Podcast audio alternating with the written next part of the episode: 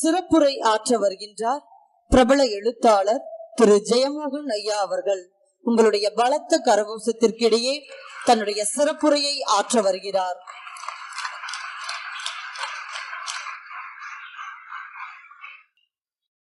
இந்த மேடையிலே அமர்ந்திருக்கக்கூடிய அறம் விருது பெற்ற அறச்செம்மர்கள் அனைவரையும் பணிந்து வணங்குகிறேன். மேடையில் இருக்கின்ற தலைவர்களை சிறப்புரையாளரை மற்றும் இங்கே என் முன்னால் அமர்ந்திருக்கக்கூடிய என்னுடைய நண்பர்களையும் அனைவரையும் இந்த மாலை நேரத்தில் என்னுடைய வாழ்த்துக்களை தெரிவித்துக் கொள்கிறேன். நண்பர்களே இன்றைக்கு இந்திய சுதந்திர தினத்தை நாம் கொண்டாடுகிறோம். சாதாரணமாக நம்முடைய மக்களுடைய யாரிடத்திலும் நமக்கு எப்படி சுதந்திரம் கிடைத்தது? என்ன சுதந்திரம் கிடைத்தது என்று கேட்டால் ஒரே வரியில் பதில் சொல்வார்கள். வெள்ளையனிடமிருந்து சுதந்திரம் கிடைத்தது. அடிமைத்தனத்திலிருந்து சுதந்திரம் கிடைத்தது. பொருளாதார அடிமைத்தனத்திலிருந்து சுதந்திரம் கிடைத்தது. அரசியல் அடிமைத்தனத்தில் இருந்து சுதந்திரம் கிடைத்தது. ஆனால் அம்பேத்கர் அவர்கள் ஒரு அழகான வரி ஒரு சொற்பொழிவிலே சொல்கிறார். ஜனநாயகத்துக்கான சுதந்திரம் என்று. அதாவது எங்கிருந்து சுதந்திரம் கிடைத்தது என்ற எங்கே செல்வதற்கான சுதந்திரம் கிடைத்தது என்ற அர்த்தம் அந்த வரியில இருக்கிறது. மிக முக்கியமான வரி. ஜனநாயகத்திற்கான சுதந்திரம். ஜனநாயகத்தை சமத்துவத்தை தன்னிறவை நோக்கி செல்வதற்கான ஒரு சுதந்திரத்தை நம்முடைய முன்னோடிகள் நமக்கு வாங்கி கொடுத்தார் இந்த வித்தியாசம் முக்கியமான நேற்று எங்கிருந்தோம் என்பதல்ல. இந்த சுதந்திரத்தை கொண்டு எங்கு செல்ல போகிறோம் என்பதே முக்கியம். ஆகவே சமாதானம் சுதந்திரம் சமத்துவம் என்கிற விழுமியங்களை நாம் இந்த சுதந்திரம் இந்த வார்த்தையோடு இணைத்துக் கொண்டால் மட்டும்தான் அதற்கு ஒரு அர்த்தம் இருக்கிறது. சுதந்திரம் என்று சொல்லும் போது திருப்பி திருப்பி வெள்ளையனிடம் என்று சுதந்திரம் என்ற வார்த்தை நம்முடைய மனதில் இருந்து அழித்து விட வேண்டிய என்ற எண்ணம் எனக்கு ஏற்பட்டது. ஆம் ஜனநாயகத்திற்கான சுதந்திரத்தை நாம் அடைந்திருக்கிறோம். அந்த சுதந்திரத்தை நாம எப்படி பயன்படுத்த நமக்கு தெரியாது? அந்த சுதந்திரத்தை வச்சுக்கிட்டு சென்ற காலங்கள்ல நம்ம சமத்துவத்தை அடைந்திருக்கிறோமா? பொருளாதார தன்னிறைவை அடைந்திருக்கிறோமா? இந்த கேள்விக்கெல்லாம் இன்னைக்கு பதில் கிடையாது. ஆனா சுதந்திரத்திற்கான சுதந்திரத்தை அடைந்திருக்கிறோம். நம்ம அத்தனை பேரும் கட்டற்ற ஒரு சுதந்திரத்தை கொண்டாடி கொண்டிருக்கிறோம். நான் உலகில் பல நாடுகளில் சென்றிருக்கிறேன். சுதந்திரத்தை இந்த அளவுக்கு கொண்டாடக்கூடிய ஒரு தேசம் கிடையாது. சுதந்திரம் என்பது அதனுடைய கடைசி எல்லையை தாண்டி பொறுப்பின்மை என்ற எல்லைக்கு சென்றுவிட்ட ஒரு தேசம் இது. நீ யார் வேணாலும் எது வேணாலும் பண்ணலாம். குப்பையை போடலாம். பக்கத்து வீட்டுக்காரங்கிட்ட இது பண்ணலாம். என்ன வேணாலும் பண்ணலாம். அதனுடைய ஒரு பகுதி தான் சுதந்திரமே கிடைக்கலை என்று சொல்லக்கூடிய ஒரு சுதந்திரம். இன்னைக்கு சமூக வலைத்தளங்களை நீங்க பாத்தீங்கன்னா இந்தியாவுக்கு சுதந்திரமே கிடைக்கவில்லை என்று சொல்லக்கூடியவர்கள் இருக்கிறார்கள். கிடைத்தது சுதந்திரமே அல்ல என்று சொல்லக்கூடியவர்கள் இருக்கிறார்கள். சுதந்திரம் இந்த தேசத்திற்கு கிடைக்கவில்லை. இப்படி ஒரு தேசமே கிடையாது என்று சொல்லக்கூடியவர்கள் இருக்கிறார்கள். இந்தியா என்று ஒரு தேசமே இல்லை என்று வாதிடக்கூடிய ஒரு குரல் பெருகி வருகிறது. இங்கே கூடியிருக்கிற அத்தனை நண்பர்களும் ஏதோ ஒரு இடத்துல யாரோ ஒருவரிடம் இந்தியா ஒரு தேசம் கிடையாது என்று சொல்லி கேள்விப்பட்டிருக்கிறேன். அதற்கான ஒரு பதிலை சொல்வதற்கான ஒரு பயிற்சி உங்களிடம் இருந்திருக்காரு பெரும்பாலான இந்தியா ஒரு சுதந்திரம் இருக்க போய் தானே இந்தியாவில் சென்ட்ரல்ல கவர்மெண்ட் இருக்கு என்று ஒரு பதிலை சொல்லுவாங்க. இந்த மாதிரியான ஒரு பதிலுக்கு அப்பால் இப்படி பேசக்கூடியவர்களிடம் பதில் அளிக்கக்கூடிய பயிற்சி நம்ம பலரிடம் இல்லை. ஆனால் அந்த கேள்வியை கேட்கக்கூடியவர்கள் அவர்கள் சாதாரணமான அல்ல. இந்தியா ஒரு தேசம் கிடையாது இந்தியா என்று ஒரு தேசமே கிடையாது என்று சொல்லக்கூடிய அத்தனை பேரும் ஏதேதோ கருத்தியல் சக்திகளால் பயிற்சி அளிக்கப்பட்டவர். அந்த கருத்தியல் பயிற்சி அளிப்பதற்கான பல்வேறு நிதி உதவிகள் இந்த தேசத்திலே வந்து கொண்டிருக்கின்றன. பல்வேறு கல்வி நிறுவனங்கள் இங்கே நடத்தப்படுகின்றன. அவங்கள சொல்லி கொடுக்குறாங்க இந்தியா ஒரு தேசம் கிடையாது. அவங்க உங்கள்கிட்ட வந்து சொல்றாங்க இந்தியா ஒரு தேசம் கிடையாது. நீங்க அப்படிங்களா? இப்பதான் கேள்விப்படுறாங்க. இருக்கலாம் இது ஒரு முக்கியமான தருணம் நண்பர்களே. இந்தியா ஒரு தேசம் தானா என்று நாமளே யோசித்துக் கொள்ள வேண்டிய ஒரு கட்டாயத்துல நாம் இருக்கோம். இங்கே திருப்பூர்ல நான் பேச போகிறேன் என்று சொன்ன போது என்னுடைய மலையாள திரைப்பட உலகத்தை சார்ந்த இடதுசாரி நண்பர் ஒருவர் சொன்னார். தொலைபேசியில சொன்னார். இந்தியா ஒரு தேசம் கிடையாது. இது வெள்ளையனால் உருவாக்கப்பட்ட ஒரு அமைப்பு. அப்ப நான் சொன்னேன் இது வழக்கமா எல்லா இடதுசாரிகளும் ஒரு மைக்கு கிடைச்சா சொல்லக்கூடிய ஒரு வரி. இதுக்கு எந்த அர்த்தமும் கிடையாது. சரி இந்தியா ஒரு தேசம் கிடையாது. எந்த அடிப்படையில் சொல்றாங்கன்னா வெள்ளைக்கார இந்தியாவுக்கு வருவதற்கு முன்னாடி இந்தியா பல நிர்வாக அமைப்புகளாக சிதறி கிடந்தது. சேர சோழ பாண்டியர்கள் வேற சாதவாகனர்கள் வேற மகத பேரரசு வேற. ஆகவே இந்தியாவில் ஒரு அரசாங்கம் இருந்தது கிடையாது.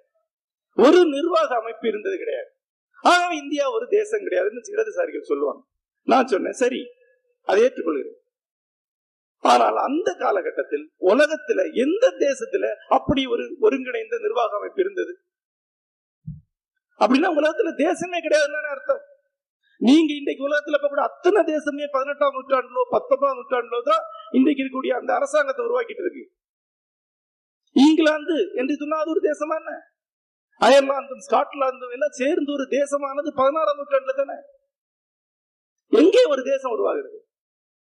ஒன்று அவர் சொன்னார் இல்ல இல்ல அது கொஞ்சம் மக்கான இடதுசாரிகள் சொல்லக்கூடிய நான் அதை சொல்ல வரல. நிர்வாக அடிப்படையை வச்சு ஒரு தேசத்தை நான் சொல்ல வரல. ஆனா இந்தியாவுக்கு ஒரு ஒருங்கிணைந்த வரலாறு கிடையாது. ஒரு தேசம் என்றால் அதுக்கு ஒரு வரலாறு இருக்கும். அப்படிப்பட்ட ஒரு வரலாறு இந்தியாவுக்கு கிடையாது. இதை நீங்க நிறைய மேடையில கேட்டுக்கலாம் உங்கள்கிட்ட நிறைய பேர் சொல்லுவாங்க. எங்க எங்க இந்தியாவுக்கு ஒரு வரலாறு இருக்கு? இந்தியாவுக்கு இன்றைக்கு இருக்கக்கூடிய வரலாறு இந்தியாவுக்கு வந்த வெள்ளைக்காரர்கள் ஆயிரத்தி எண்ணூற்றி ஐம்பத்தி எட்டு முதல் ஆயிரத்தி தொள்ளாயிரத்தி நாற்பத்தி ஏழு வரை கொஞ்சம் கொஞ்சமாக எழுதி நமக்கு அளித்த வரலாறு. இந்த வரலாறு ஆயிரத்தி தொள்ளாயிரத்தி நாற்பத்தி ஏழுக்கு முதல் நம்ம பாடத்திட்டத்துல வச்சு நமக்கு சொல்லி கொடுக்குறாங்க. இதை நாம தெரிஞ்சு வச்சுட்டு இருக்கோம். நம்ம உணர்ந்து வைக்கல. நமக்கு அப்படி ஒரு வரலாறு கிடையாது. இது விவசாயிகள் சொல்லுவாங்க. இடதுசாரிகளை இயக்கக்கூடிய வேறு சக்திகள் சொல்லுவாங்க. திருப்பி திருப்பி நம்மகிட்ட சொல்லக்கூடிய ஒரு உண்மை ஒரு ஒரு வரி இது. இது உண்மையா? அப்படி ஒரு வரலாறு நமக்கு இல்லையா? இன்னைக்கு நான் உண்மைதான். ஒரு வரியில உண்மைதான். ஏண்டா? ஆயிரத்தி எண்ணூற்றி ஐம்பத்தி எட்டுல மாமல்லபுரத்தை பார்க்கக்கூடிய வெள்ளைக்காரங்க இது யார் கட்டினதுன்னு கேக்குறாங்க. மாமல்லபுரத்தை சுற்றியுள்ள எந்த மக்களுக்கும் பல்லவர் என்ற வார்த்தையே தெரியாது. இது பஞ்ச பாண்டவர்கள் வந்து கட்டினதுன்னு அவங்க சொல்றாங்க. ராஜராஜ சோழனுடைய பிரகதீஸ்வரர் கோவில அந்த ஊர்ல போய் வெள்ளைக்காரன் கேட்கும் போது அந்த ஊர்ல யாருக்குமே அது யார் கட்டினது தெரியாது. ஆமா வெள்ளைக்காரங்க தான் இங்க வந்தாங்க. ஒவ்வொரு கல்வெட்டா படிக்க ஆரம்பிச்சாங்க. ஒவ்வொரு இடமாக அடையாளப்படுத்தினாங்க.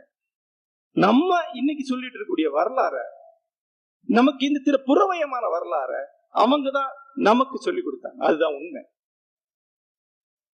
எல்லா வரலாறுக்கும் ஒரு வெள்ளைக்காரங்க மூடி மூதாடி இருக்காங்க. ஒரு மூதாதை இருக்காங்க. அவன் தான் தொடங்கி வச்சிருப்பான். சோழ வரலாறுனா ஒரு வெள்ளைக்காரனுடைய ஆய்விலிருந்து ஆரம்பிக்காது. பல்லவர் வரலாறுனா அவங்க இதை ஆரம்பிக்கும். ஆமாங்க. நம்முடைய வரலாறு வெள்ளைக்காரங்க நமக்கு எழுதி கொடுத்ததுதான். உங்கள் அனைவருக்கும் தெரிந்திருக்கும். ஜே ஹெச் நெல்சன் என்ற மதுரை நிர்வாகி ஒருவர் இருந்தார். மதுரை கண்ட்ரி மேனுவல் என்ற ஒரு புத்தகத்தை அவர் எழுதினார். ஆயிரத்தி எண்ணூற்றி ஐம்பத்தி எட்டுல முதல் முறையாக தென் தமிழகத்துடைய வரலாறு அவ்வளவுத்தையும் ஒருங்கிணைத்து ஒரு புத்தகத்துல எழுத முயற்சி பண்ணவர் அவர்தான். சங்ககால வரலாறு அதுல இருந்து கிடைச்ச தகவல் அவ- அழைத்து இருந்த ஒரு பாண்டியருடைய வரலாறு அதன் பிறகு நாயக்கொண்ட வரலாறு என்ற ஒரு வரலாறு அவர் தான் எழுதினார். வேற தாழ நான் இருநூறு பக்கங்களுக்கு ஒரு வரலாறு அவர் எழுதினார். அந்த வரலாறு தான் நம்ம விரித்து விரித்து விரித்து எழுதி கொண்டிருக்கிறோம். அப்புறம் ஏன் நம்ம வரலாறு இல்லாம இருக்கோம்? ஏன் நம்ம வரலாறு இல்லாத மக்களாக இருந்தோம்? இங்க நம்ம வரும்போது நம்ம வரலாறு இல்லைன்னு சொல்றாங்களே ஏ உங்களுக்கு தெரியும். இந்தியாவை பற்றி எழுதிய வெள்ளைக்காரங்கிற அறிஞர்கள் கணிசமானவர்களில் வரலாறற்ற மக்கள் இந்த வார்த்தையை பயன்படுத்தி இருக்கிறாங்க இன்றைக்கு ஆப்பிரிக்காவை பற்றி சொல்லக்கூடிய பல இன வெறி வெள்ளையர்கள் வரலாறற்ற தேசம் என்று சொல்கிறார்கள். வரலாறு இல்லாத தேசம் என்ற வார்த்தை எவ்வளவு அர்த்தத்துல பயன்படுத்தப்படும்னா குடிப்பிறப்பு இல்லாதவன் அடையாளம் இல்லாதவன் யார் ஊர் பேர் தெரியாதவன் இங்கிற அர்த்தத்தில் நம்ம இன்னைக்கு எப்படி சொல்றோம்? அந்த அர்த்தத்துல இந்தியாவை பற்றி சொல்லப்பட்டிருக்கு. இந்தியாவுக்கு வரலாறு நாங்கள் தான் கொடுத்தோம் என்று அவர்கள் எழுதியிருக்கிறார்கள்.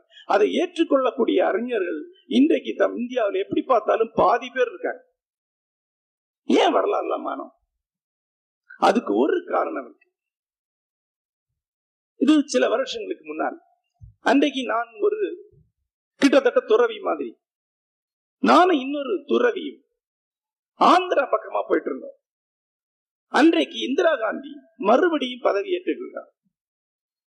ஜனதா கட்சி வீழ்ச்சி அடைந்து இந்திரா காந்தி பதவியேற்றிருக்கிறார் அன்றைக்கு செய்தி தாள் அன்றைக்கு அந்த செய்தியோடு வந்திருக்கிறது. நான் விடிய காலையில செய்தித்தாளுக்காக காத்திருக்கிறேன்.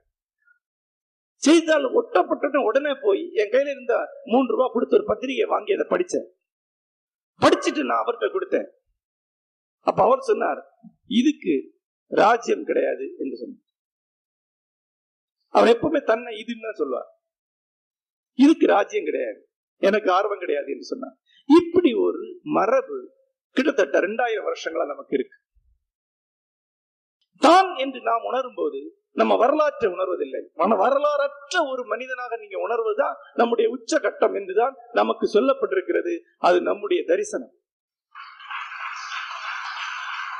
ஒரு ரெண்டாயிரம் வருஷம் நமக்கு அப்படி சொல்லப்பட்டிருக்கு. உங்களுடைய சட்டையை கட்டுவது போல உங்களுடைய அடையாளங்கள் அனைத்தையும் கட்டி வரலாறற்றவனா போகும்போதுதான் நீ விடுதலை அடைகிற ரமணர் இந்தியரா என்று கேட்டா நான் சொல்ல மாட்டேன் இந்தியர் சொல்ல மாட்டேன். ராமகிருஷ்ணன் இந்தியரான்னு கேட்டா சொல்ல மாட்டேன். மனிதர் என்று சொல்லலாம். கிட்டத்தட்ட மனிதர் அதற்கு மேலே என்று சொல்லுவேன் நாராயண குரு மனிதரா? மனிதர். ஆனா மலையாளி கிடையாது இந்தியன் கிடையாது. அப்படி ஒரு விடுபட்ட நிலையை பற்றி ஒரு பெரிய கனவு நமக்கு சொல்லப்பட்டது நான் யார் என்று கேட்கும்போது நாம எப்பவுமே இந்த ரெண்டு பதில்களை ஒண்ணு சொல்றோம். நண்பர்களே ஒரு வெள்ளை என்ற இன்னைக்கு நான் யார் என்ற புத்தி என்ற சிந்தனை எப்போ வருதுன்னு கேட்டா ஒரு குழந்தைக்கு பதினெட்டு மாதத்துல கண்ணாடியில பார்த்து இது நான் அப்படி அந்த குழந்தை நினைக்கிற காலத்துலதான் அதுக்கு தன்னுணர்வு வருதுன்னு சொல்றாரு. லாக் லக்கான் என்ற உளவியலாளர் அதை சொல்றாரு. ஒரு கண்ணாடியில பார்த்து இது நான் அப்படி அந்த குழந்தை நினைக்குதுன்னா அதுக்கு நான் உணர்வு வந்தாச்சு. பதினெட்டு மாதம். அது வரைக்கும் அது நான் கிடையாது. பக்கத்துல இருக்கக்கூடிய குழந்தைக்கு அதுக்கு அதுக்கு வித்தியாசம் தெரியாது. ஒரு மேதைக்கு அதுக்கு வித்தியாசம் தெரியாது. நான் என்ற உணர்வு அது கிடையாது என்று லாக் லக்கான் சொல்றார். ஒரு நூறு வருடங்களாக இந்த சிந்தனையுடைய வேறு வேறு வடிவங்கள் அங்கே இருக்கின்றன. ராக்லக்காருடைய சிந்தனை அது கிட்டத்தட்ட அங்கே நிறுவி இருக்கிறது. இன்றைக்கு ஒரு உளவியலாளர்கள் அதைத்தான் சொல்லுவாங்க நமக்கு. ஆனா நம்முடைய மரபுல நான் என்கிற உணவு எங்க இருக்கு கேட்டீங்கன்னா இங்க என்ன சொல்லுவாங்க? இங்க என்ன சொல்லுவாங்கன்னா ஒரு குழந்தை பிறப்பதற்கு முன்னாடியே கரு புகுவதற்கு முன்னாடியே பார்த்திவ பரமாணு என்ற ஒரு அணு இருக்கிறது. அந்த அணு மூதல் மூதாதை அணு அந்த அணுவுக்கு தான் இருக்கிறோம் என்ற உணர்வு உண்டு. தான் வளர வேண்டும் என்று அது நினைக்குது. தான் அன்னத்தை உண்ண வேண்டும் அன்னமயமாகிய உடலை உருவாக்கி கொள்ள வேண்டும் என்று நினைக்குது. அது கருவறை புகுகிறது உடலை உருவாக்கி கொள்கிறது மனிதனாக வெளியே வருகிறது. அந்த அணுவுடைய தன்னுணர்வை தான் நான் இருக்கிறத நினைக்கிறதா இங்க ஆணவ மலம் என்று சொன்னாங்க. அந்த ஆணவ மலம் பெருகி கர்ம மலமாகவும் மாயா மலமாகவும் பெறுவதாக சைவ சித்தாந்தம் நமக்கு கற்பித்தது. இந்த ஆணவ மலத்திலிருந்து இந்த தன்னுணர்விலிருந்து விடுபட வேண்டும் என்றுதான் நம்முடைய மதம் பல நூற்றாண்டாக நமக்கு சொல்லிக் கொடுத்திருக்கு. இதிலிருந்து விடுபடுவதுதான் உச்ச நிலையை நமக்கு சொல்லிக் கொடுத்திருக்கு. புதிய பித்தனாவுடைய கதை இந்த விஷயங்களை பேசக்கூடிய அற்புதமான கதை கயிற்றவு என்ற ஒரு கதை. அதுல பரமசிவம் பிள்ளையை தூக்கி வச்சு அப்பா கேட்கிறார் பரமசிவம் பிள்ளை எங்கடா? அப்படிங்கிறார். பரமசிவம் அவங்க அப்பாவோட மார்பை சுட்டு தொடுது. படுக்கலி நீ பரமசிவம்டா நீ பரமசிவம் அடிக்கிற. பரமசிவம் எங்க? நான் நான் பரமசிவம். போடு பக்காளி போடு பக்காளின்னு தூக்குறாரு குழந்தை பரமசிவம் மாறிடுச்சு. குழந்தை அங்கே ஆரம்பிச்சது பரமசிவம் என்று சொல்கிறார். அங்க உட்கார்ந்து ஆணவமலம் கர்மமலம் எல்லாம் வழியாக கருவறை வழியாக புகுந்து போச்சு அப்படிங்கிறார். அப்புறம் நெடுநாள் கழிந்து எப்படி தனக்கு தான் என்ற உணர்வு வந்தது என்பதை பரமசிவம் பிள்ளை யோசிக்கக்கூடிய இடம் ரொம்ப அற்புதமானது. அந்த கயிற்று கதையில. பண விடலிகளுக்கு நடுவே இருந்து மலம் கழிக்கும் போது யோசிக்கிறார். மல மும்மலங்களை பற்றி யோசிக்கிறது ரொம்ப சரியான இடம். துணைக்கு மலம் இருக்கு பின்னால. அப்ப யோசிக்கிறார். அந்த அணு கருவறை புகுந்து இங்க வந்து பரமசிவம் பிள்ளைய உட்காந்துக்க அந்த அணுவுக்கு தெரியுமா? தான் இந்த மாதிரி ஆகணுங்கிறது. அதுக்கு ஒரு நோக்கம் இருந்ததா? என்று யோசிக்கிறார். அந்த கதை ரொம்ப அற்புதமாக அந்த சைவ சித்தாந்தத்துடைய அந்த அணுங்கிற கருத்தை சொல்லக்கூடிய நெடு நாட்களாக நமக்கு இந்த லிபரேட்டட் செல்ஃப் தான் செல்ஃப் என்று சொல்லப்பட்டிருக்கு. இங்க எங்கேயாவது ஒரு தியான இயக்கத்துல போன அத்தனை பேர்ட்டையும் அதுதான் சொல்லப்பட்டிருக்கும். செல்ஃப் என்பது விடுபட்ட நிலைதான் செல்ஃப் சிக்கிக்கிற நிலை அல்ல செல்ஃப் என்று சொல்லப்படும். ஆனா கடந்த ஒரு முன்னூறு வருடங்களை நாம் மறந்த ஒரு விஷயம் உண்டு. இந்த செல்ஃபை பத்தி பேசுறது ஒரு விசேஷ நிலையாகத்தான் நமக்கு சொல்லப்பட்டிருக்கிறது நண்பர்களே. சாமானிய தளத்துல இல்ல. அசாதாரணமான விஷயம் அபூர்வமான விஷயம் விடுபடக்கூடிய விஷயம் தத்துவார்த்தமான விஷயங்கள் எல்லாமே விசேஷ நிலையில சார்ந்தவை. சாமானிய நிலையை சார்ந்தவை அல்ல. நெடுநாட்களாக நமக்கு இந்த லிபரேட்டட் செல்ஃப் தான் செல்ஃப் என்று சொல்லப்பட்டிருக்கு. இங்க எங்கேயாவது ஒரு தியான இயக்கத்துல போன அத்தனை பேர்கிட்டையும் அதுதான் சொல்லப்பட்டிருக்கும். செல்ஃப் என்பது விடுபட்ட நிலைதான் செல்ஃப் சிக்கிக்கிற நிலை அல்ல செல்ஃப் என்று சொல்லப்படும். ஆனா கடந்த ஒரு முன்னூறு வருடங்களில் நாம் மறந்த ஒரு விஷயம் உண்டு. இந்த செல்ஃபை பத்தி பேசுறது ஒரு விசேஷ நிலையாகத்தான் நமக்கு சொல்லப்பட்டிருக்கிறது நண்பர்களே. சாமானிய தளத்துல இல்ல. அசாதாரணமான விஷயம் அபூர்வமான விஷயம் விடுபட்ட விஷயம் தத்துவார்த்தமான விஷயங்கள் எல்லாமே விசேஷ நிலையில சார்ந்தவை. சாமானிய நிலையை சார்ந்தவை அல்ல. சாமானிய நிலையில் ஜெயமோகன் யார் என்றால் ஜெயமோகனுடைய உறவுகளும் மண்ணும் மனிதரும் தான் இந்த வித்தியாசத்தை உணராத ஒரு சமூகமாக நாம் இருந்தனால்தான் நம்ம வரலாறற்ற ஒரு மக்களாக ஒரு குறிப்பிட்ட காலத்தில் ஆனோம். வரலாறை தெரியாத மக்களானோம். நம்முடைய வாசல் இருக்கக்கூடிய கோபுரம் யார் கட்டுனது கேட்கும்போது தெரியலீங்க யாரோ பூதங்கள் கட்டுனது என்று சொல்லக்கூடிய மக்களாக நாம் ஆனதுக்கு காரணம் இந்த வித்தியாசம். நம்ம மறந்தோம். விடுபட்ட நிலை முக்தி நிலை என்பது ஒன்று இருக்கும் ஆனா விடுபடாத நிலையில உனக்கு வரலாறு வேண்டும். உனக்கு அரசியல் வேண்டும். உனக்கு சுற்றம் வேண்டும். சூழல் வேண்டும். ஏன்னா நான் கேட்டேன். மார்க்சிஸ்ட் சொல்றதை நீங்க திருப்பி சொல்றீங்களா? இந்தியா வரலாறற்ற தேசமா? இல்லைங்க. இந்தியா வரலாறுல தேசம்தான். ஆனா என்ன வரலாறுன்னா இங்க குலக்குழு வரலாறு மட்டும்தான் உண்டு. உங்களுடைய ட்ரைபு வரலாறு மட்டும்தான் உண்டு. அதனால தான் இங்க உள்ள ஒரு மனிதன் நீ யாருன்னு கேட்டா நாங்க கவுண்டர். கவுண்டர்ல தூரன் கூட்டன்னு சொல்லுவான். இந்தியன் சொல்ல மாட்டான் தமிழர்னு சொல்ல மாட்டான். இந்த வரலாறு மட்டும்தான் உங்களுக்கு சொல்லிக் கொடுக்கப்படுது. ஒரு அஞ்சு வயசுக்குள்ள உங்களுக்கு சொல்லிக் கொடுக்கப்பட்ட வரலாறு உங்களுடைய ஜாதியிட வரலாறு மட்டும்தான் மதத்துடைய வரலாறு கொஞ்சம் அவ்வளவுதான். இந்த செல்ஃபை தான் நாம் உருவாக்கி வச்சுருக்கோம் இதுதான் உண்மை. நண்பர்களே இதுல இருந்து நான் போகக்கூடிய ஒரு அனுபவம் இருக்கு. நான் கேட்கக்கூடிய கேள்வி நமக்கு எல்லாருக்கும் இந்த வரலாறு மட்டும்தான் நமக்கு வருது. நம்முடைய பூதாதயத்தில் நமக்கு கிடைக்கக்கூடிய வரலாறுங்கிறது இவ்வளவுதான். நம்முடைய தந்தையை பற்றி நம்முடைய ஜாதியை பத்தின நம்முடைய குல தெய்வத்தை பத்தின ஒரு சின்ன வரலாறு தான் ஒரு டீ கப் வரலாறு தான் ஆனா இந்த வரலாறு மட்டுமே நம்மள வரலாற்றில் ஆக்கிடுமா என்ன? இந்த வரலாறுல என்ன இருக்கு? சில அனுபவங்களை சொல்றேன். பல வருஷங்களுக்கு முன்னாடி எனக்கு மூன்று வயதாக இருந்தபோது என்னுடைய அம்மா என்னுடைய குலதெய்வத்துடைய கோயிலுக்கு என்ன கூட்டிட்டு போனாங்க. எங்க குலதெய்வம் என்பது இடிந்து போன ஒரு பழைய வீட்டுடைய பக்கத்துல இருக்கு. குலதெய்வ வழிபாடு என்பது தெற்கு பக்கத்துல வைப்பாங்க. தென்புலத்தார் தெய்வம் என்று சொல்றார் தென்புலத்தார் என்பவர் மூதாதை.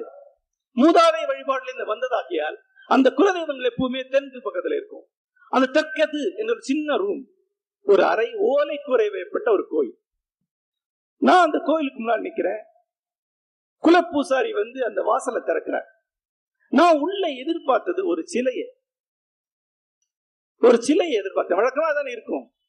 ஆனா ரொம்ப ஆச்சரியம் என்ன? அவர் விளக்க கொளுத்தும் போது அந்த சின்ன வெளிச்சத்துல அப்படியே பரவி அந்த வெளிச்சம் அப்படியே கசிந்து பரவின இதுல தெளிந்து வந்த ஒரு ஒரு ஓவியம். சுவர்ல நீலம் சிவப்பு வெள்ளை மூன்று கலர்களை மட்டுமே வச்சு வரையப்பட்ட ஒரு ஓவியம்.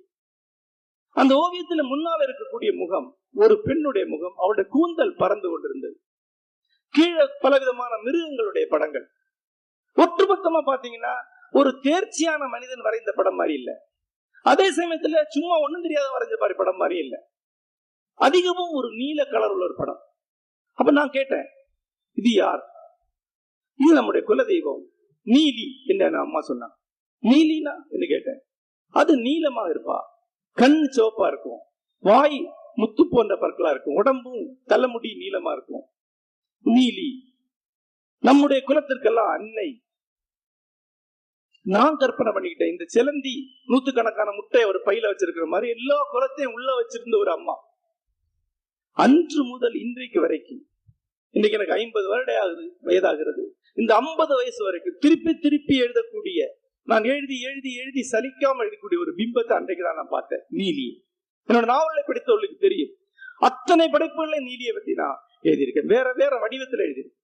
அந்த பெண்ணை நான் அங்க பாக்குறேன் ஒண்ணுமே இல்லை ஒரு படம் தான் பாக்குறேன் அதன் பிறகு கொஞ்சம் கொஞ்சமா நான் வரலாற்றுக்குள்ள வரேன். யார் இவன்? தமிழகம் முழுக்க வெவ்வேறு நீதிகள் இருக்கிறாங்க. பழையனூர் நீலி கதை நீங்க கேள்விப்பட்டிருப்பீங்க. நூற்றுக்கணக்கான நீலிகள் இருக்கிறாங்க. நீலம் என்ற வார்த்தையிலிருந்து வந்த பொழுதாது.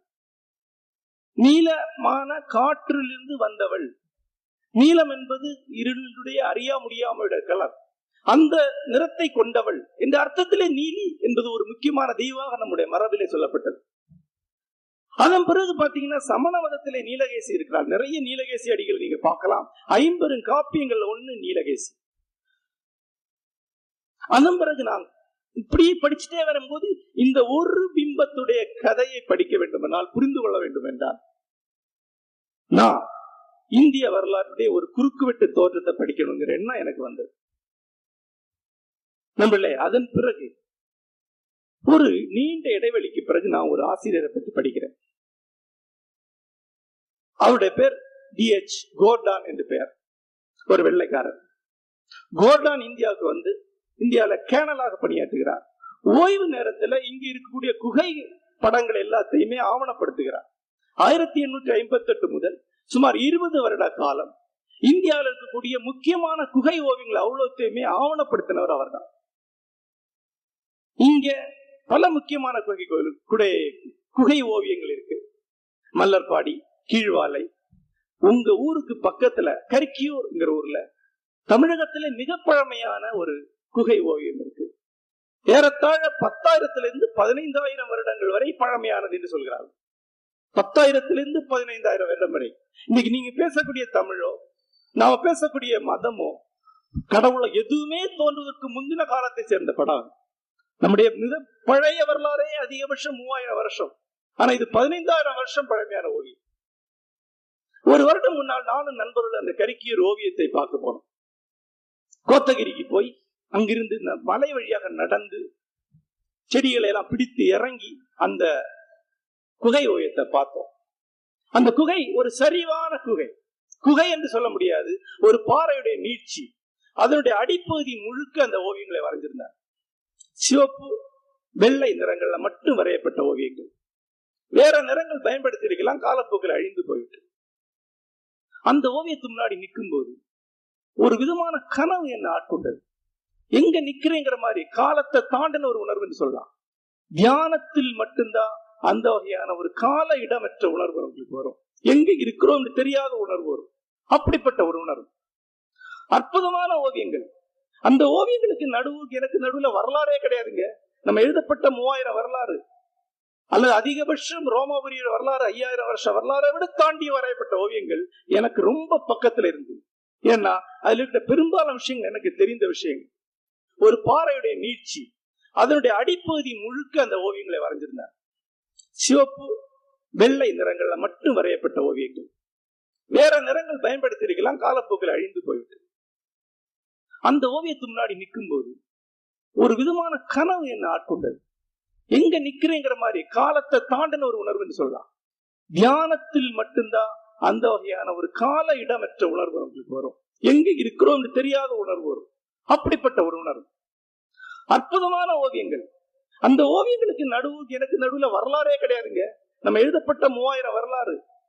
அல்லது அதிகபட்சம் ரோமாபுரிய வரலாறு ஐயாயிரம் வருஷ வரலாறை விட தாண்டி வரையப்பட்ட ஓவியங்கள் எனக்கு ரொம்ப பக்கத்துல இருந்து. ஏன்னா அதுல இருக்கிற பெரும்பாலான விஷயங்கள் எனக்கு தெரிந்த விஷயங்கள். பெண்கள் தோல்ல இப்படி கையை போட்டுட்டு ஆடுறாங்க. இன்றைக்கு நம்ம வீட்டுல ஒரு செத்து போனா இந்த ஆட்டம் இன்னைக்கு இருக்கு. ஒரு மாடை ஐந்து பேர் வளைந்து பிடிக்கிறாங்க. இன்றைக்கு நம்ம ஜல்லிக்கட்டு ஆடிட்டு இருக்கோம். அப்ப நம்ம வரலாறு என்ன? ஒரு பதினைந்தாயிரம் வருடங்களாக உள்ள ஒரு வரலாறு எந்த அறுபடலும் இல்லாம அப்படியே தொடர்ந்து வந்துட்டு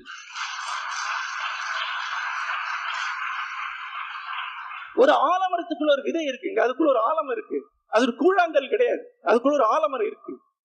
ஆயிரக்கணக்கான வருஷங்களாக வளர்ந்து வளர்ந்து வளர்ந்து வந்து ஒரு ஆலமரத்துடைய ஒரு சினாப்சிஸ் அதுக்குள்ள இருக்கு. அது மாதிரி இங்க இருக்கக்கூடிய அத்தனை பேர்கிட்டையும் உங்களுடைய வரலாறு இருக்கு. இந்தியாவுடைய வரலாறு இருக்கு நம்முடைய குலத்துடைய வரலாறு நம்முடைய தேசத்துடைய வரலாறு இருக்கு. அந்த வரலாறு எங்கேயோ இடத்துல நம்ம அத்தனை பேர் உணர்ந்து கொண்டிருப்போம். நீங்க திரும்பி போய் உங்க குலதெய்வத்தை பாருங்க. அந்த குலத்தை நீங்க அறிய முயன்றீர்கள் என்றால் கொங்கு நாட்டு வரலாறு நீங்க அறிய வேண்டியிருக்கும். தமிழகத்துடைய வரலாற்றை நீங்க அறிய வேண்டியிருக்கும். இந்திய தேசத்துடைய வரலாறை நீங்க அறிய வேண்டியிருக்கும். நம்மள இன்னொரு உதாரணம் சொல்றேன். இந்த நீதியை நான் நேர்ல பார்த்த ஒரு தருணம். நேர்ல பார்த்த ஒரு தருணம்.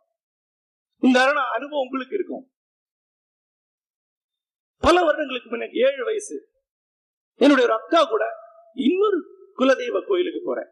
அதுவும் நீலி கோயில் தான். நாங்க மேலாங்கொட்டு நீலி என்று சொல்லுவோம். இந்த அக்கா என்னுடைய கையை பிடிச்சிருக்காங்க. காத்துல வந்து என்னோட தலைமடி பறந்துகிட்டே இருக்கு. ஒவ்வொரு அஞ்சு நிமிஷத்துக்கு அந்த அக்கா ஒரு சீப்பு எடுத்து என் தலையை சீவிட்டே இருக்காங்க நல்ல நினைவு இருக்கு. அவங்களுடைய புடவை என் மேல இப்படி பட்டுட்டே இருக்கு. அந்த வயசுல அது ஒரு பெரிய ஒரு சந்தோஷத்தை கொடுக்குது. சின்ன பையங்களுக்கு அஞ்சு வயசு ஆறு வயசு பையங்களுக்கு ஒரு முதிர்ந்த அக்கா மாதிரி அவ்வளவு நெருக்கமானவங்க வேற யாரும் இருக்க மாட்டாங்க. கிட்டத்தட்ட அம்மா ஆனா இளமையான அம்மா. அந்த அம்மாவுடைய கையை பிடிச்சு நான் அங்க போறேன். அங்க ஒரு பெரிய கோவில் தொகை ஒண்ணு இருக்கு. அந்த காலத்துல எப்படி இருக்கும்னா ஒரு பெரிய பொட்டல் முழுக்க கள்ளிக்காடு. அது நடுவுல நூத்துக்கணக்கான நடுகற்களை நீங்க பார்க்கலாம். எல்லா கல்லுமே வந்து ஒரு தலப்பா கட்டி வச்சிருப்பாங்க. அல்லது ஒரு சிவப்பு பட்டை சுத்தி வச்சிருப்பாங்க. ஒரு பொட்டு வச்சிருப்பாங்க. இன்றைக்கோ யாரோ எப்போதோ செத்து போனா அவருடைய நடுகற்கள் இந்த நடுகற்கள் அடங்கின அந்த வழி வழியா போய் அந்த கோயிலுக்குள்ள போறோம். அந்த கோயில் இரண்டு கோயிலா இருக்கு. நடுவுல ஒரு சிவன் கோயில். அந்த சிவன் கோயில்ல பின்பக்கம் ஒரு ஒரு வளைப்பு.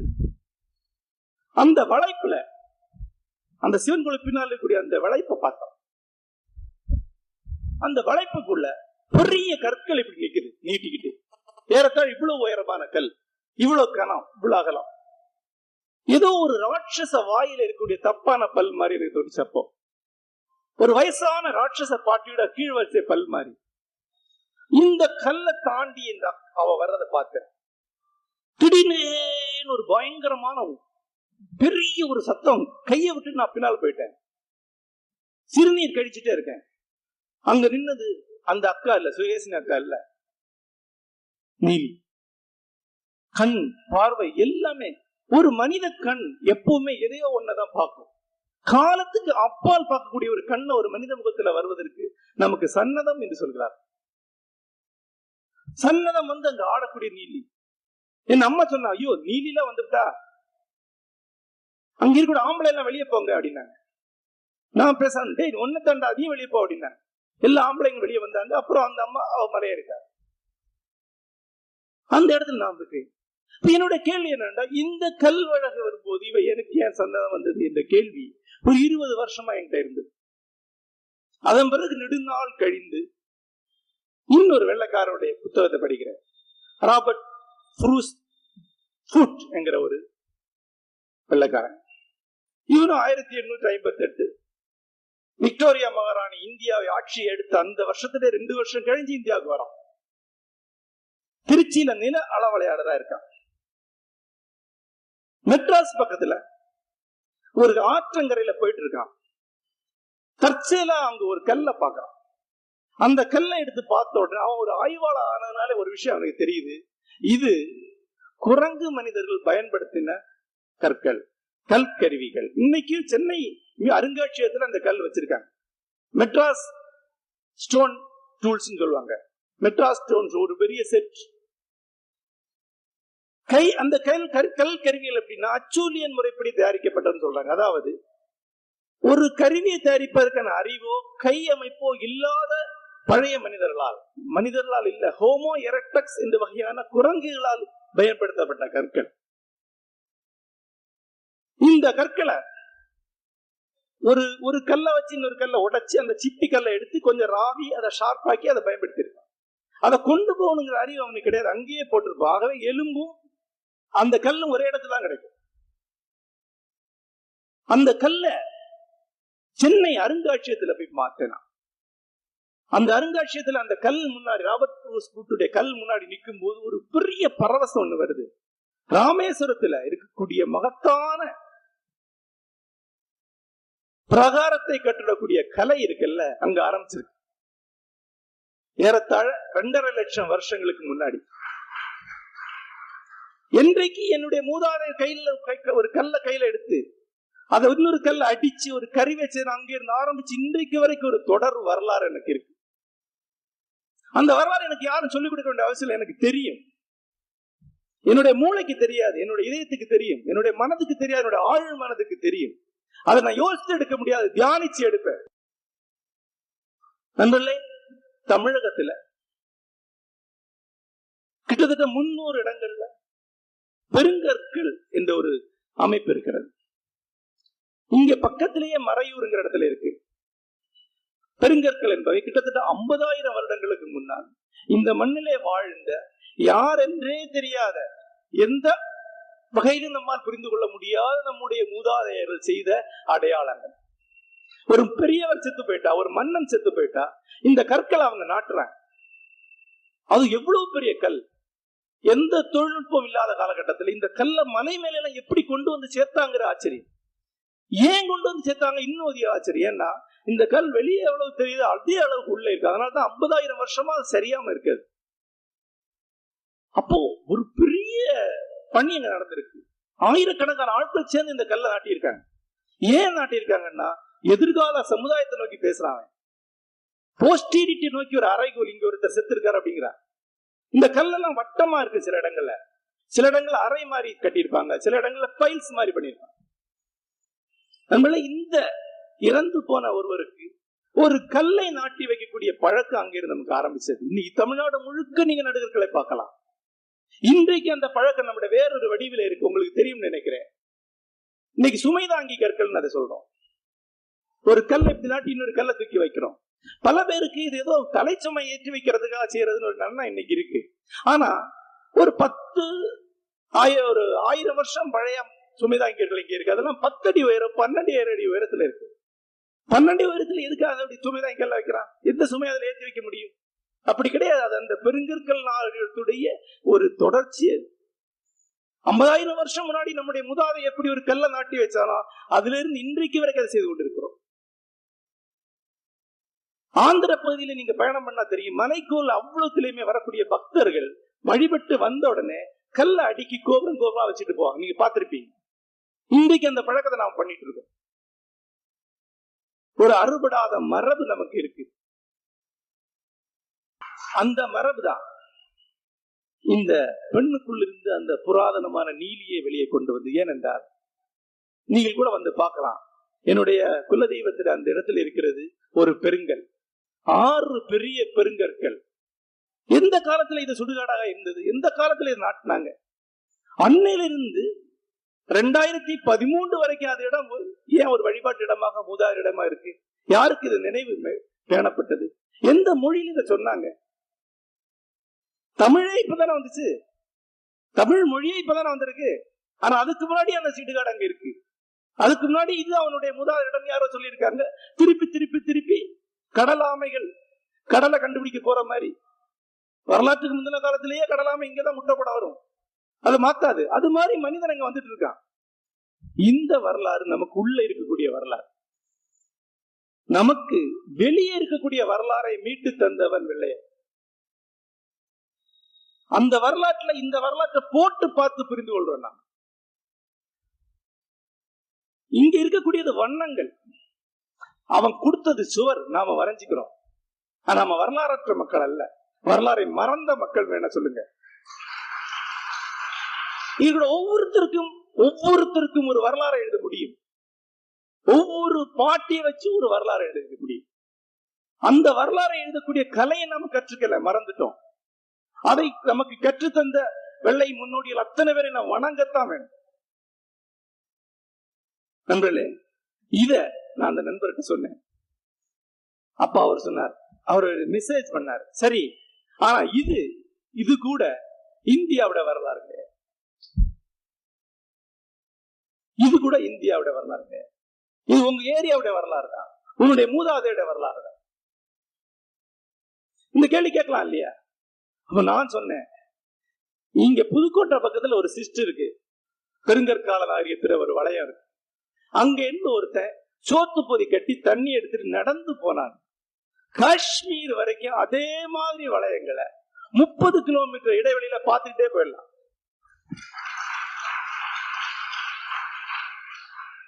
முப்பது கிலோமீட்டர் இடைவெளியில இருக்கு.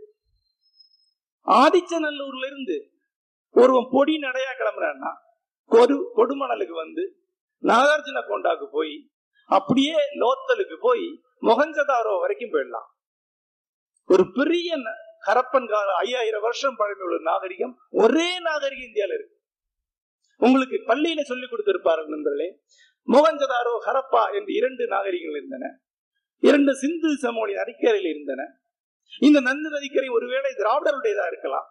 இந்த பொய்கள் எல்லாம் உடைந்து சிதறி வந்து கிட்டத்தட்ட ஐம்பது வருஷம் ஆச்சு.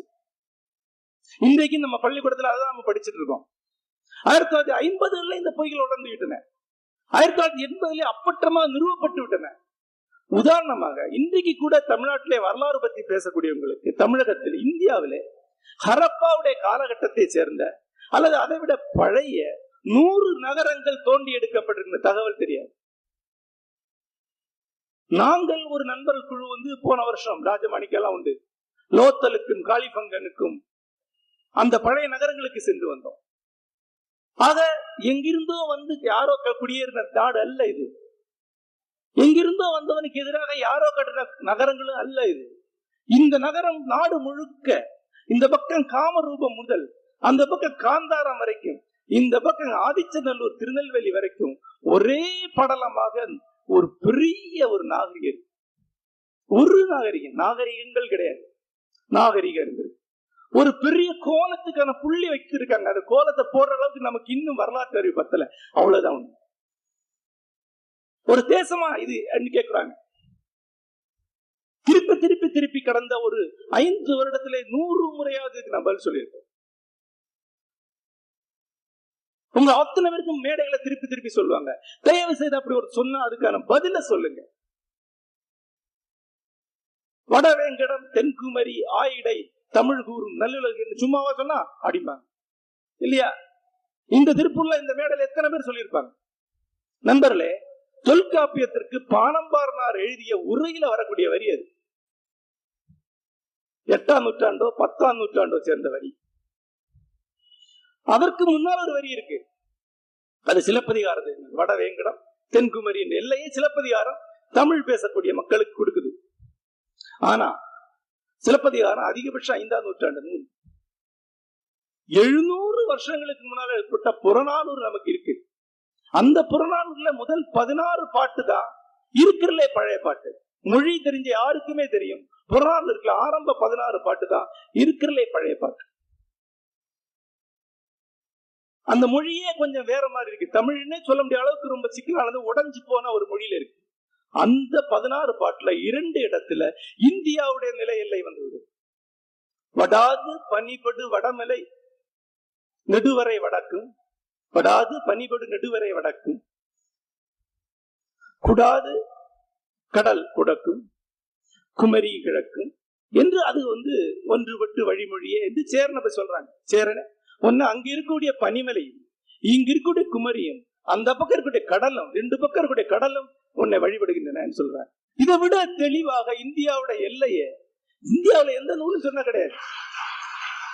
உங்க தாத்தா சொல்லி வச்சு போனது பிறகு நீங்க அதை திருத்துறதுக்கு நீங்க இல்ல திருத்துருங்க. ஆனா தாத்தா சொல்லலைன்னு சொல்லாதீங்க.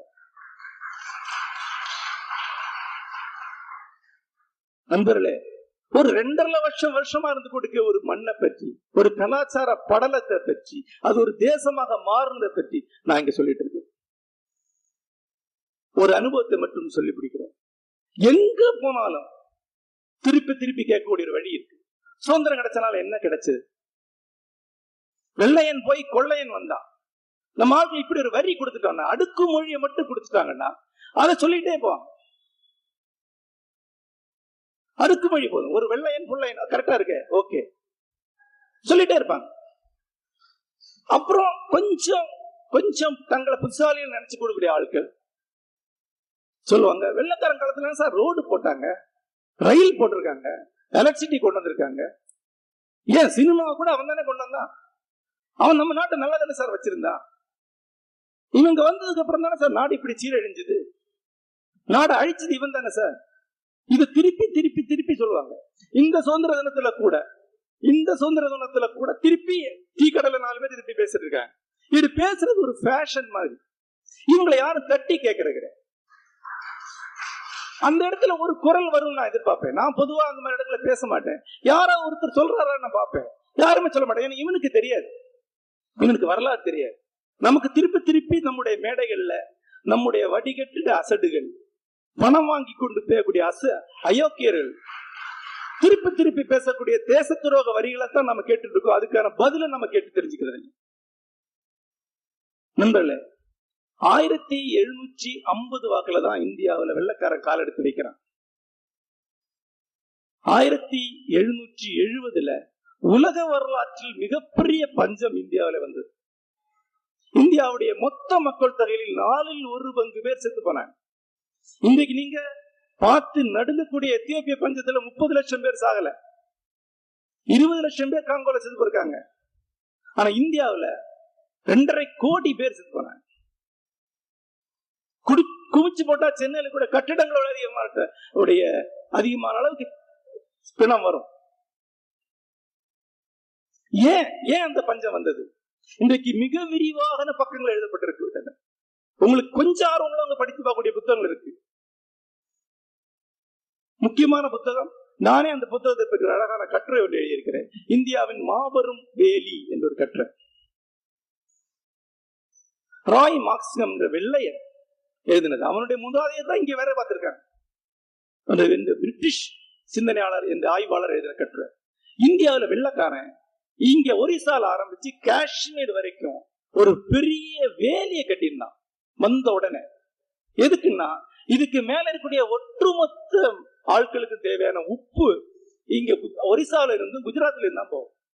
இந்த உப்பு அங்க போகாம இருக்கிறது ஒரு பெரிய வேலையை கட்டி அதுல சுங்க வசூல் பண்ண அதுதான் அவனுக்கு அன்னைக்கு மிகப்பெரிய வருமானம்.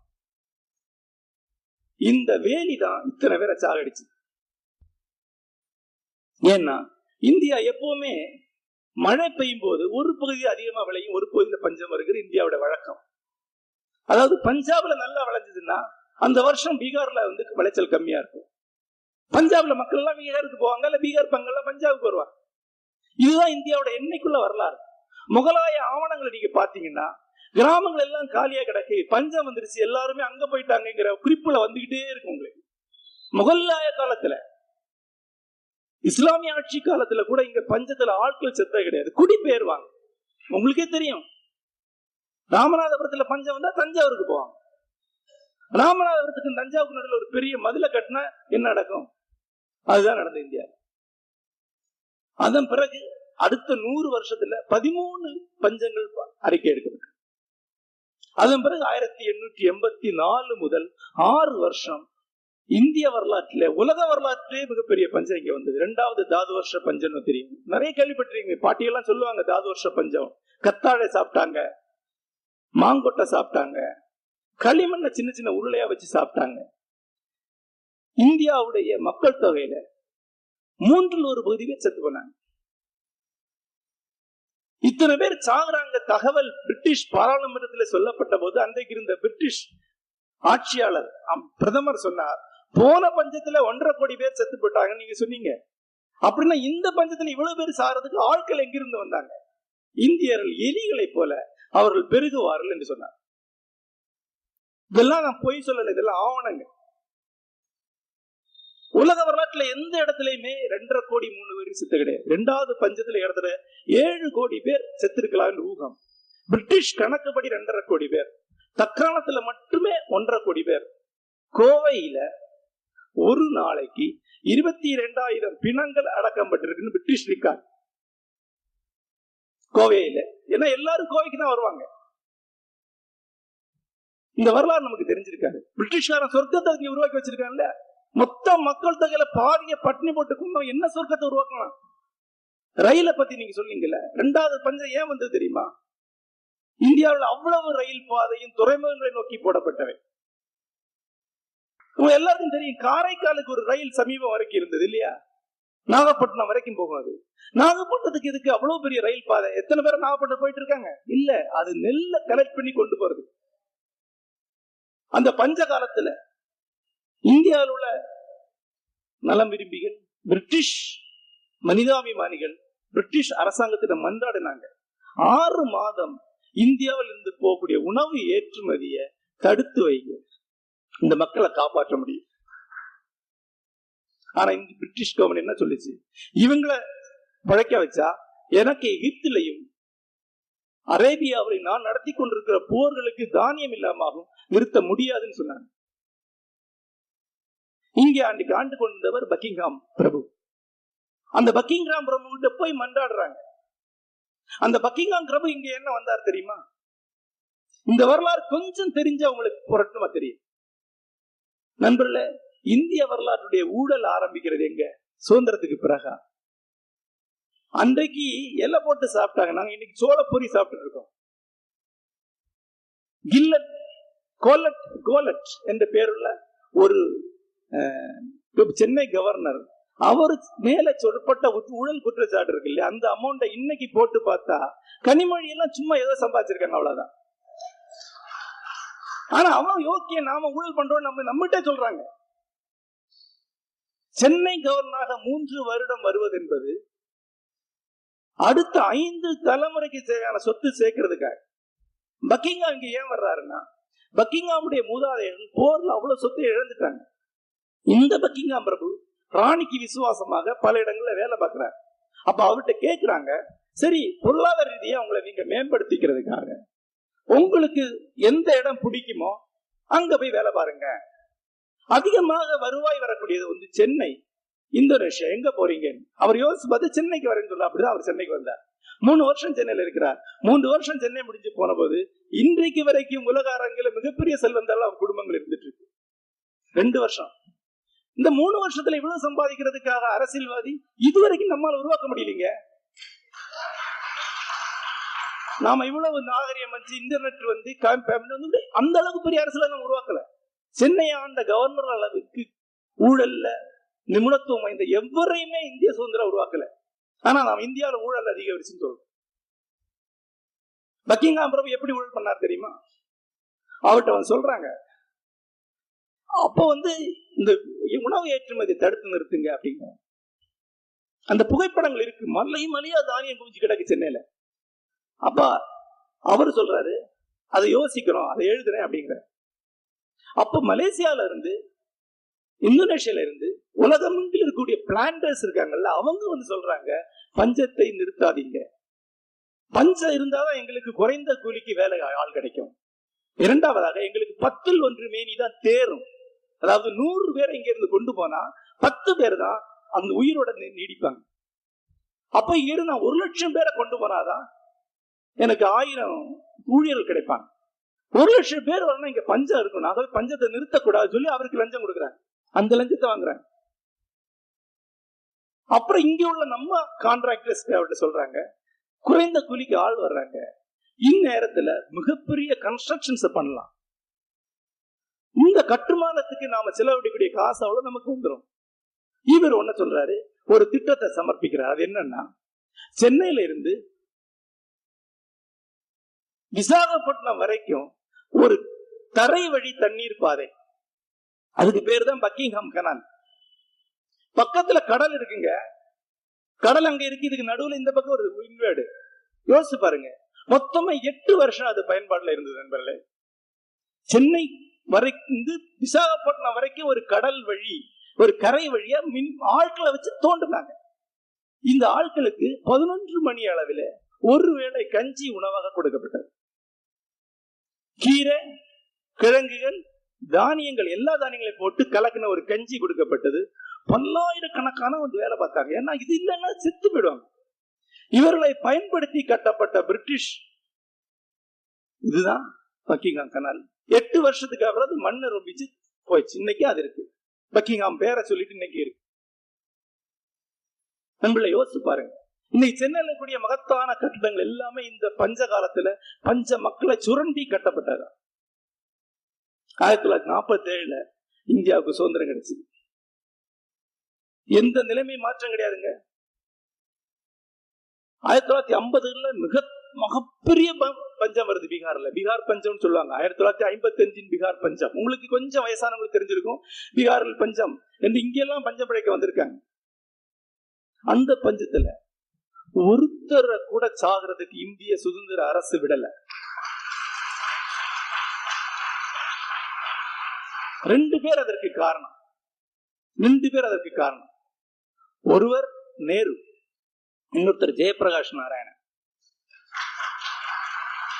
ஜெயபிரகாஷ் நாராயணன் ஆரம்பிச்ச கஞ்சி தொட்டி இயக்கம் இதை பத்தி நீங்க கேள்வியே பட்டிருக்க மாட்டீங்க. கஞ்சி தொட்டி இயக்கம் ஒண்ணு ஆரம்பிச்சார். ஏழு வருஷம் பீகார் யூபி முழுக்க பல்லாயிரக்கணக்கான இடங்கள் இலவச கஞ்சி தொட்டி முகாம் நடத்தி முடிச்சார் அவர். ஒரு ஆளை சாக விட இது சாத்தியம் தான் அப்படிலாம் பட்டியல யாரும் சாக மாட்டாங்க. பட்டையில மக்கள் ஒரு நூறு பேர் ஐம்பது பேர் சாகிறது கூட செயற்கை பஞ்சமாகத்தான் இருக்கு. ஏன்னா மனித உடல் இருபது நாள் கூட எதுவுமே சாப்பிடாம இருக்கும். இருபத்தஞ்சு நாள்லாம் ஒண்ணுமே சாப்பிடாம ஒரு மனுஷன் சாவான். பதினஞ்சு நாள்ல ஒரு கை கஞ்சி கிடைச்சா அவன் பழச்சுக்குவான். அதை கூட கொடுக்காம இருந்தா அது செயற்கை பஞ்சம். அது பஞ்சம் கிடையாது. சாவு கிடையாது. கொலை.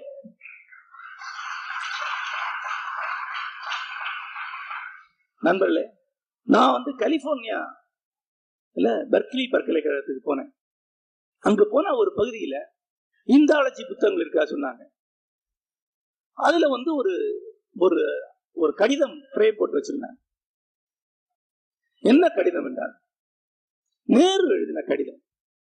ஆயிரத்தி தொள்ளாயிரத்தி நாற்பத்தி எட்டு நாற்பத்தி ஒன்பதுல இந்தியாவுடைய பிரதமராக இருந்த நேரு உலகத்தில் உள்ள அத்தனை நாட்டு தலைவர்களுக்கும் மாகாண அரசாங்கங்களுடைய மேயர்களுக்கும் கலிபோர்னியா மேயர் கவர்னர் யார்? ஒரு சின்ன பஞ்சாயத்து பிரசிடண்ட் மாதிரி தானே நமக்கெல்லாம்.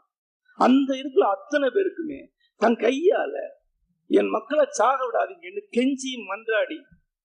என்னுடைய பிச்சை பாத்திரத்தை உங்கள் காலடியில வைக்கிறேன் அளவில் எழுதியிருக்காரு. மானம் கெட்டு போய் கெஞ்சி இருக்காரு அந்த மனுஷன். அவர்கள் வந்து நமக்கு பண உதவி பண்ணாங்க. குறிப்பா அமெரிக்கா நமக்கு அளித்த உதவியை நம்ம இன்றைக்கு மறக்க கூடாது கலிபோர்னியா மாநிலம் மாகாணம் மிகப்பெரிய அளவில் இந்தியாவுக்கு பண உதவி பண்ணியிருக்கு. அதுக்கு நன்றி கடனாக நேரு ஒரு கடிதம் எழுதுறார். நீங்க பெரிய உதவி பண்ணிட்டீங்கன்னா நாங்களாம் செத்துருப்போம். ஆனா திருப்பி எங்களால கொடுக்க முடியாது. என்னுடைய நன்றி கடனாக இந்தாலஜி சம்பந்தமான சில புத்தகங்களை தேர்ந்தெடுத்து உங்களுக்கு அனுப்பியிருக்கேன். இதை வச்சுக்கிட்டு இந்த கடனை வஜா பண்ணீங்கன்னு எழுதுறாரு. அவங்க அதை வாங்கிட்டு அதை வச்சிருக்காங்க. இத நம்முடைய கணிப்பொறி சாஃப்ட்வேர் துறையை சார்ந்த ஒரு நண்பர் கூட நான் பார்த்துட்டு இருக்கேன். அவர் சொல்றாரு பாத்தீங்களா வெள்ளக்காரன் திமிர? இந்த ஆளு கெஞ்சி பிச்சை எடுத்து ஃப்ரேம் பண்ணி வச்சிருக்கான் பாத்தீங்களா?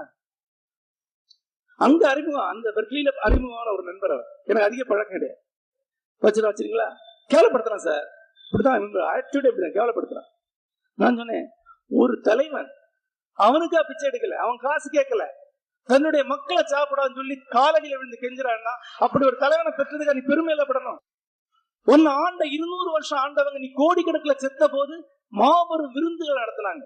விக்டோரியானியோட முடிசூட்டு விழாவை உலகத்திலே மிகப்பெரிய விழா நடத்தினாங்க. ஒவ்வொரு மாதத்துக்கும் ஒரு முறை உலகத்திலே மிகப்பெரிய விருந்துகளை சேர்ந்து நடத்தினாங்க.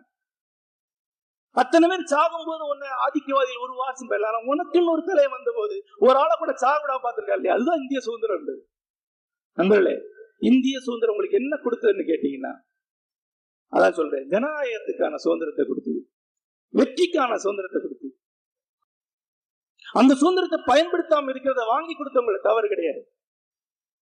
நம்முடைய தவறு நம்முடைய சுயநலத்தினால அற்பத்தனத்தினால அறியாமைனால நாம் இழந்து எடுத்த சுதந்திரத்துடைய பொறுப்பை காந்தி தலையில போடும்